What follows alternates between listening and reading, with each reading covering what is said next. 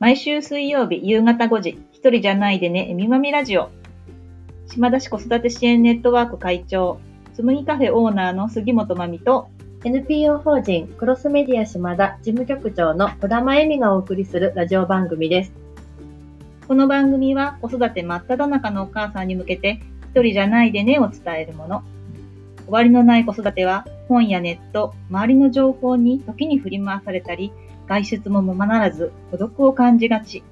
そんな日々でも週の折り返しの夕方のこの時間が正解不正解ではなく、わかるなぁ、そんなことあったなぁと肩の力がふっと抜けるものになるよう、様々な角度から子育てあるあるや身の回りの出来事をお母さん目線で伝えていきます。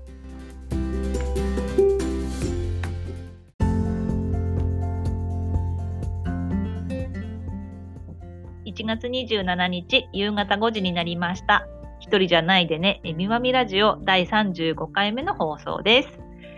えー今日のタイトルは、怒りの引き寄せを断つ方法というテーマで話したいと思います。はいえみちゃんよろしくお願いします。はい怒りのね、引き寄せ。ねえ、もう私本当に短期で、もう自分はチャッカマンじゃないかって思ってるぐらいだから、すぐ火がつくっていいい意味でもね。あそうか、ありがとう。ねうん。立ちたいです。怒ねりの引き寄せ。あるよね。ね。どうしてもね、怒りってね、本当に、まあ、どの感情もね、大事なんだけど、うん。怒りの感情、やっぱエネルギーを使うなっていうのも、うん。私も常に感じてますが、どうですか、うん。最近、怒りの、もう、いっぱいあるんですけど、あれですよ、本当にこんな我が家の恥のような話で申し訳ないんですけど、うちあの、夫がね、タバコを吸うんだけど、喫煙者なんだけど、うん。あのー普段はその仕事中も、あのー給湯場？水道とかあるところ、うんうんうん。うんちょっと違うところで吸うようにしてるんだけど、うん。なんかやっぱ仕事が詰まってきたりとかするうんとイライラしちゃって、うん自分のこうパソコンのところでタバコ吸いながら仕事を始めるんですね。ね、で、あのームカついちゃうわけですよ。わかるこんにゃろうと。うん。そう。そう。本当にでも事務所中臭くなっちゃうし、ね、スタッフだって嫌だし、ね、意外と分かってないようでタバコの匂いってこうすごい分かるから嫌なんだよね。で、その言い方伝え方をもう自分の感情に任せて、もうイライラって怒ってなんでまだ言ってんのにそこで吸うの？って伝えちゃうのかそのあなたの健康が心配だからやめてほしいんだよって伝えるのかでもうその後の夫婦喧嘩に発展する確率っていうのがもう格段に変わる違うね。そう。聞いてるだけで違うもん。わかるもん。そうなの。だからで一回そこで自分の感情でイラってイラって伝えちゃうと、うん。この今日のテーマの怒りの引き寄せ、でで、他のことでも腹立ってきちゃうんだよね、わかるわかる。そう夫のことが。もうあれもこれもここれれもって。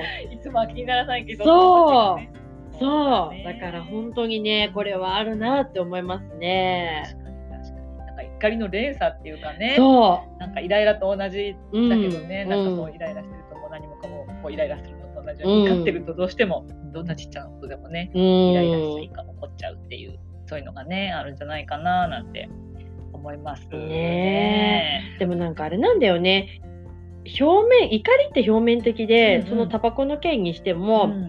自分の感情を掘り下げていけば、うんうん実は相手のことがうん。健康が心配とか、うんうん別にマイナスな感情を持ってるわけじゃないうんんだけど、そう。そのだから伝え方、素直にその本心をちゃんとうん。ね出せ、伝えられる余裕があるのか、うん。ただ怒りに任せて伝えるのかっていうところはありますよそうだ素直にね。なるって本当にねやっぱ大事かなって思う。と、うん。さっき今ねみちゃんが言ってくれた怒りの感情の裏側っていうか、うん、そういうところをね、私もあの子供が小さい時に、うん。あの2人があのもちゃの取り合いでね喧嘩になった時、最初はねうん。よくあの子育てあるあるで最初は仲良く遊んでる兄弟ね、あのおもちゃちゃんと貸し借りができて、仲良く遊んでるなーなんて思ってたら、うん。突然泣き出すどっちかがね、うん。でで2人でわーわー泣いて、うん。でおーどうしたどうしたみたいなによくあるね、うん。光景なんだけど、うん。その時に、あのーさっきまで一緒に遊んでたのに、うん。なんか突然2人で泣き出してうん。怒り出して、うん。どうしたの？なんでこんなことになったんだろうと思った時に、あの怒ってる子供は特にね怒ると泣いて怒るでしょ、うん。なんで泣いてるんだろうと思ったら悲しいから泣いてるんだなって思って、うん。おもちゃ取られて悲しいとか、うん。おもちゃ貸してもらえなくて悲しいっていうところが出て、うん。怒りに変わっちゃう。うんね。うん。ってなった時に怒りの裏側ってうん。悲しみなんだなっていうのをね、子供たちのそのやり取りを見てて、うん。私は思ったんだよね。うん。でその当時あの職場でうん。すごい怒ってくるおじさんがいて、うん。まあうん。私が悪いんですけど、うん。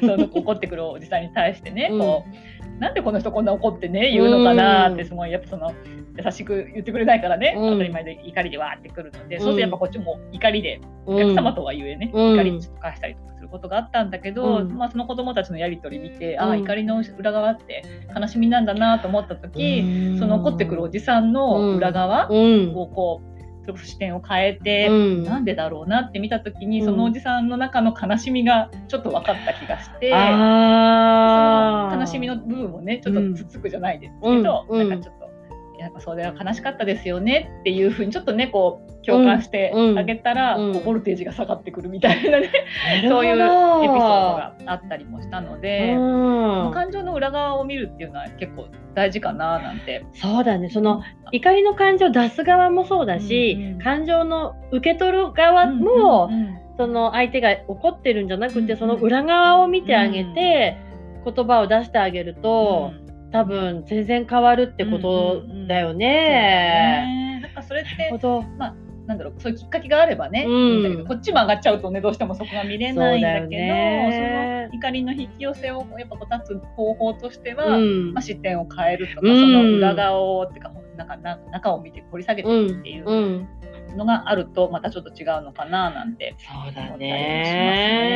ね。なんかあれだよね。その相手とか、うん。まあ、子供のこともだけど、ちゃんとなんていうの？素直に見てあげるっていうのも大事かもね、うんうんうんなんかさ怒られてるとうん嫌じゃん。そのうん負の感情をぶつけられたら、負の感情で返したくなっちゃうけど、んそうじゃなくて素直にあうん。この子はどういう気持ちなのかなってちょっとうん。ね見てあげるっていうのがうん大事なのかもなーって思いますうんね。なんかねそういえば今思い出したんだけど、そうだねあの娘がね、あのまあこの前夫も仕事で不在で、うん。2人で夜いた時に私がまだどうしても仕事をしなくちゃいけなくうんって、うん娘を膝に置いてこう書き物をしてたのね。うんうん。たら一緒にやりたいって言い出したから、真っ白なうんうんお絵描き帳とクレヨンを渡してこっちにやりなって渡し,、うん。渡したんだけど、うん。私が必死にこう字書いてるところに、真っ黒いクレヨンで その字を塗りつぶしていくわけですよ。もうめちゃくちゃ腹立って。もう本当にねもうまあイライラして腹立ったんだけど、でもその時にでもねその娘をよく見るとうん。すごいねうん。嬉しそうにやってんのね。ねであそっかと思って、あこの子は、この私の書いてる何書いてるかわかんないけど、うん。この書いてる字の上にうん。自分のクレヨンを重ねることで、うん。あ一緒にお絵描きしてるつもりでいるんだって思った時に、すごいいこう怒りがさーって、うん。なんていうの引いてた時があって、だから自分の怒りの感情に任せるんじゃなくって、その視点を変えて相手を見ることにその時はね、うん。なんか気づけたから、あじゃあ今仕事はやめて一緒に絵描こうって思った時があるんだけどね。まあ、全然そんな日々はなかなかそんなパーフェクトにはできないけれども、その言葉をし言葉っていうか興味の話みたいなことを頭に留めとくだけで、全然多分ね大人にも子供にも対応変わりますよね。まあ相相手の立場で見るってね。そう自分その視点だけじゃなくて、うん。じゃあね子供から見たらどうなんだ、うん。相手から見たらどうなんだね、うん。っていうふうに見ると、うん。見て気づいたら直したってそのねゆうん。ゆみちゃんのそういいとかその直したところがまたう。ね、すぐすぐに直してね、うん。またじゃあ今は仕事やめようって、うんそういうふうに切り替えられるっていうところもまたうん。いいかなと思う、まあ、うん。違う視点で見てうん。改めて、自分のそうねそ改めう。てうん。対処するっていうのもねその怒りの引き寄せを断つ一個の方法なのかななんてそう思だ。ね。怒っちゃう感情は多分悪くないというか、悪くないそれを我慢すると、うん。また多分ねね病んでくるよねストレスが溜まってね。だから出すことも、出すっていうかぶつけるんじゃなくって、うん。怒ることは悪くないんだけど、うん。どうコントロールするかっていうことなんだよね。ね。あとはそのそういうなんだろう怒りをそんな風に感じたんだよっていう報告もそうなんだけど、うん。その時に私は本当に悲しかったんだとか、うん。こうしたかったんだ、うん。こうしてほしかったんだっていう、うん、本当の思いを話せる、あー。話せる人に話すっていうそうだね。この怒りの感情を浄化させる、うん、そういう、うんうんまあ、それが旦那さんとかだったらね、うん。またどもし旦那さんがねいないようだったりあの近くにいないいなくてイライラしてるようだったら、お友達だとかそういうねそうだよコミュニティの場にね。行って、うん。全然知らない人たちに話した方がもしかしたら素直に話せるかもしれないし、そういう素直に話せるお友達がいるんだったら、うん。ママ友達とかねいるんだったら、本当の気持ちをそうやってちょっと吐くと、うん。またその怒りのボルテージは下がっていくのかなっていう感じもするよだね。ね。そうやって考えるとさあのマミさんがやってるうんつむぎカフェのつむの日とかは、うん。きっとすごくいい場として機能してそうだよね。ね。ねえ。普段のいろんなね、うん。ことを話して、素直にね、うん。言って、で、まあ、なんですよね、みんな多分参加する人たちの、切り取り力が強かったり、聞き力があったりもすると思うんだけど、うまく聞いてくれる、受け受け止めてくれる場所なんだよね、うん。あそこはね。うん。なので、まあ、否定ももちろんしないし、うん。まあ、まあ、アドバイスとじゃないけどね、うん。なんかこうしたらどう？っていう風な話が出たりとかして、うん。そしてそれを素直に聞いて改められるメンバーがあ揃ってるかいいね素敵思うのでね。うんまあ、そういう場所にね足を運ぶっていうのもうん。いいですし、ね、お友達にね連絡して話すとかうん。LINE、で話すとかっていう感じで怒りの感情をね浄化させるのも一つの手段かななんて。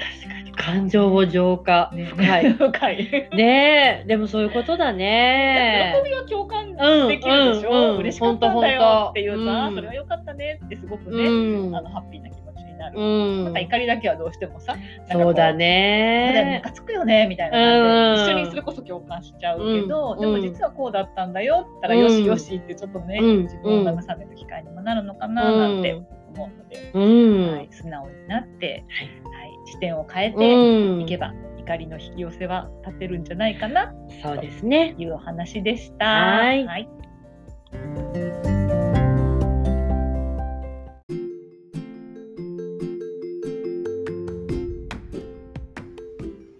番組では皆様からのお便りを募集しております。